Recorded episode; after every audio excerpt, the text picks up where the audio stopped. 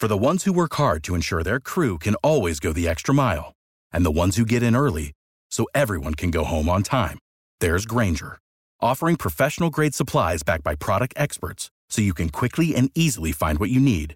Plus, you can count on access to a committed team ready to go the extra mile for you. Call, clickgrainger.com, or just stop by. Grainger, for the ones who get it done. Welcome to the Mortcast. Before I get started, I'd like to talk to you about Blanchard Family Wines, located between 18th and 19th, and Blake and Wazee in beautiful lower downtown Denver, Colorado, just a couple blocks away from Coors Field, right in the middle of the dairy block. They are always online at bfwdenver.com.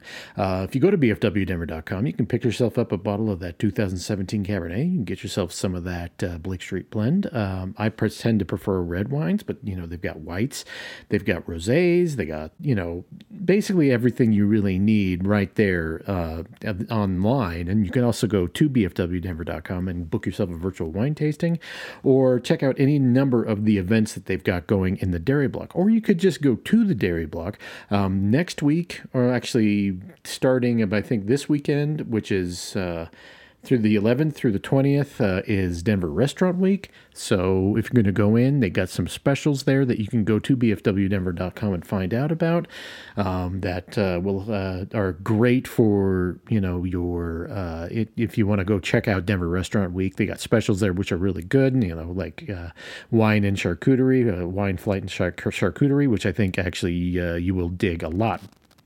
Once again, they're located between 18th and 19th and Blake and Wazee in beautiful lower downtown Denver, Colorado, just a couple blocks away from Coors Field, right in the middle of the dairy block.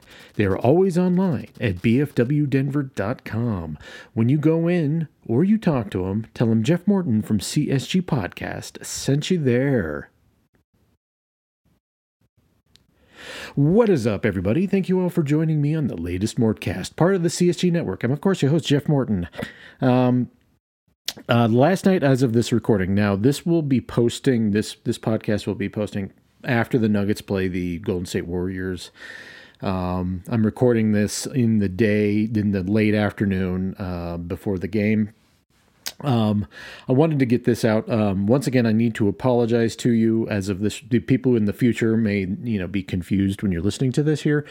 Um, but uh, we've had some serious issues with Apple Podcasts. Um, a lot of you who are subscribed on Apple Podcasts have not got the last two uh, podcasts that I've posted, and uh, I don't know when this will be fixed. This is a um, issue um, that is specific to Apple Podcasts, and I don't know what is going on.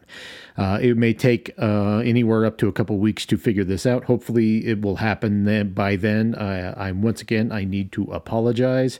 Uh, please check out this podcast on Spreaker. On uh, like I know no one, everyone's avoiding Spotify right now, but it is on Spotify. But go to it's also on Google Podcasts. It's also on um, what else are we on? We're on, uh, uh, let's see, Overcast, Pocket Casts, um, Amazon, iHeartRadio, all that stuff. We're, we're everywhere, but apparently right now, but, um, but Apple Podcasts, and I apologize.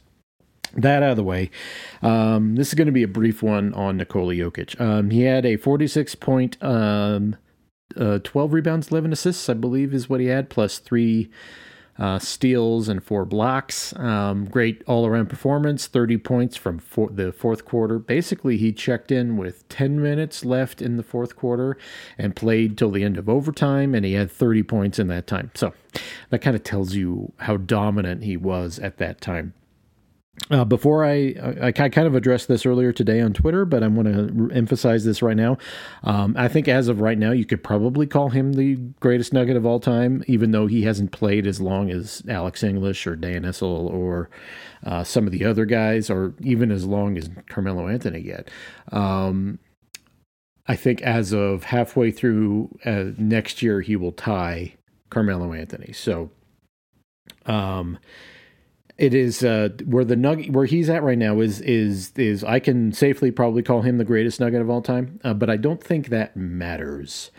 Um, because the goal for everyone in this scenario should be the Nuggets need to have their eyes on a championship and using Jokic as the vessel to acquire the championship. And anyone who is a fan of a quote unquote team, um, this is what you want. That's the ultimate goal. You want there to be a um, um, a realization of championship. Like they said, that's always you always want a parade. You want a parade downtown, and and this the closest this franchise has come to a championship was the 1976 ABA Finals, which the Nuggets uh, were the better team, but they lost to the better player, which was uh, Dr. J and the New York Nets.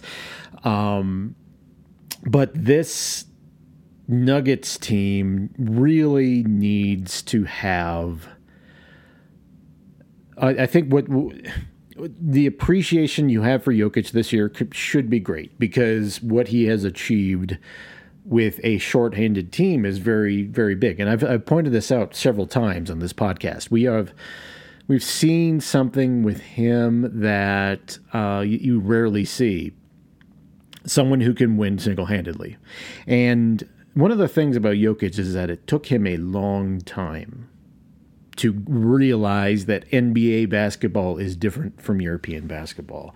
European basketball is, while not quote, quote unquote egalitarian in in that sense, where you know everyone there's no one man above a team, it is clo- much closer than the NBA is with this sort of thing. The NBA is very individualistic. Um, and actually, I kind of blame the uh, 2014 Spurs for tricking people into thinking that that was something that was emulatable in the NBA, and it's not. Um, 9.9.9 percent, uh, 99.9 percent of the time, excuse me, um, in the NBA, the best player on the best team makes the difference. Um, you saw it last year with Giannis uh, versus the uh, uh, Phoenix Suns. You, you, you know the Bucks were able to win because Giannis went supernova. He was the best player on the best team as of last year. Um, we forget that Kevin Durant was having an insane playoffs, and if his foot, if his toe wasn't grazing the line, the three point line, um, the, the Nets would have gone to the finals and probably would have won because the best player on the best team would have been Kevin Durant. That's the way the NBA works. And it took Jokic a long time to assimilate into that aspect of NBA basketball. NBA basketball is not like other basketball. Um, we love the team aspect of this thing, but we love the way specifically Jokic lifts his the other players. I mean, Aaron Gordon had a, a, a very good game last night once he stopped shooting threes, and I think you know having that impact, specifically defensively, is something the Nuggets really haven't had for a long time. A, a player who could make that kind of individual impact uh, on the defensive end, um, and obviously this is a better team with Jamal Murray and Michael Porter Jr. Um, we saw it very briefly last year. As I pointed out on the last podcast, there was basically six games we saw it because the last two games the Nuggets kind of ran out of steam. Um, but you had six games of what this team could potentially look like. And I think we were teased. And then Jamal gets injured, and we've seen the results from there. Um, I doubt we will see that result this year, considering players coming back from injury rarely are uh, as impactful as they are at, before they got injured because obviously it takes time to assimilate to NBA speed, um, NBA game shape, all that stuff. Coming back to Jokic though.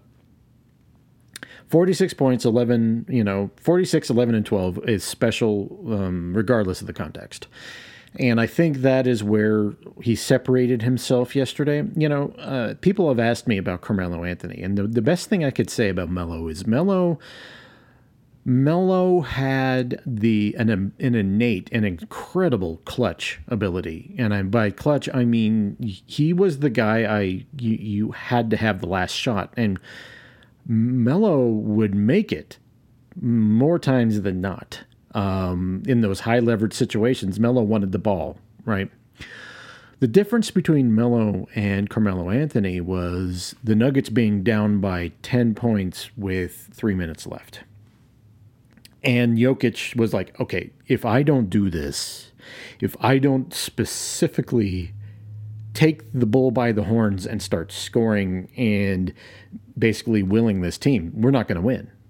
And that was that realization. And I think Jokic, even as of two years ago, was not will would not have done that. He probably would have left that for Jamal, um, or yeah, yeah, basically Jamal. He probably because he's not necessarily wired that way. And it took it took Nikola Jokic a long time to understand that that is NBA basketball, that the individual effort lifts a team. And that is where I think is Jokic has struggled with, but finally understood this year. And it, and the struggle is real, by the way, with with Jokic in this. It's, it very much is. He, I think, it it fights against every inclination that he has to um, go this direction. It really does. He has just he does he he is a team player if there ever was one. He is he is a guy that wants to as what was that famous quote that he has about um, scoring makes one guy happy and assist makes two guys happy. Um, well, winning makes the entire team happy, and I think now Jokic understands that.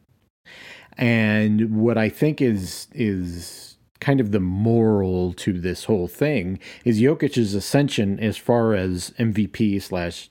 I mean, even last year, I wouldn't describe Jokic as understanding NBA basketball in that innate sense. Um, it took him to basically this year when it was chips against him.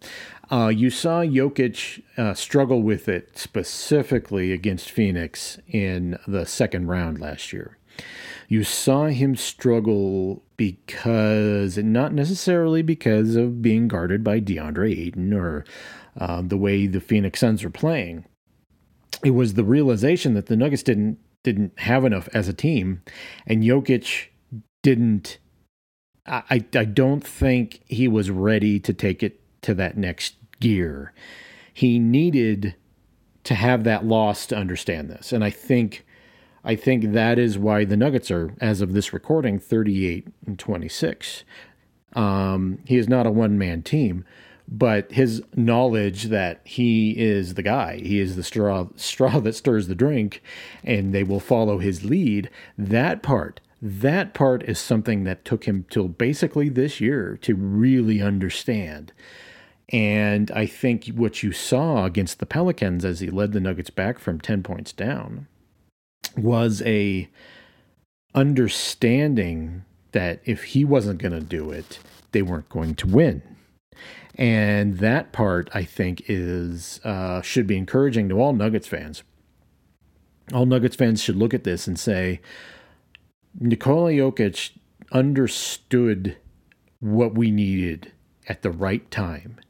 And I think that part is uh, why everyone should be happy right now about a guy who is, um, you know, could very well win his second MVP. Who knows? As I said before, I don't think. I think people getting too lost in the sauce, as it, as as as it were, because we are too caught up in um, maybe obsessing about the competition with the with Joel Embiid and not appreciating that two centers are the leaders for the MVP. Keep that in mind. Um, so you know, just a short one today talking about Nikola Jokic. We we I told my friend Tim Miller last night via text that we don't we are blessed to be watching him because it is hard to understand what it's like to not have someone like Nikola Jokic until he's not on the team. Uh, it's very easy to take it, take it for granted um, because yes, it's during a year where the Nuggets aren't likely to advance to the finals, but it's also proving him in a way that uh, maybe we wouldn't have seen before. And I think that now I am, now more than ever, I think I am uh, more encouraged that he will be maybe the franchise defining player of the Denver Nuggets. You know, this franchise is uh, 50, um, this is his 54th year. Um, no, 54th or 55th season. I'm to, I'm to, I mean, I got on uh, the Nuggets for not adequately, I think it's the 54th season, 55th, 55th. Anyway, whatever. Um, uh, I got on them for that but uh, this is the peak. We should appreciate it and we should appreciate everything that has happened because it doesn't come along that often. And when it does, you better cherish it because shit happens. And, uh, you know, what we got seeing right now is something special in 46, 11, and 12 with uh, three, three uh, steals and four blocks is special. So, anyway, thank you all for joining on me on this brief uh, Mortcast. I'll be back later this week with another episode. Goodbye. Without the ones like you, who work tirelessly to keep things running, everything would suddenly stop. Hospitals, factories, schools, and power plants, they all depend on you. No matter the weather, emergency, or time of day, you're the ones who get it done. At Grainger, we're here for you with professional grade industrial supplies. Count on real time product availability and fast delivery. Call clickgrainger.com or just stop by. Grainger for the ones who get it done.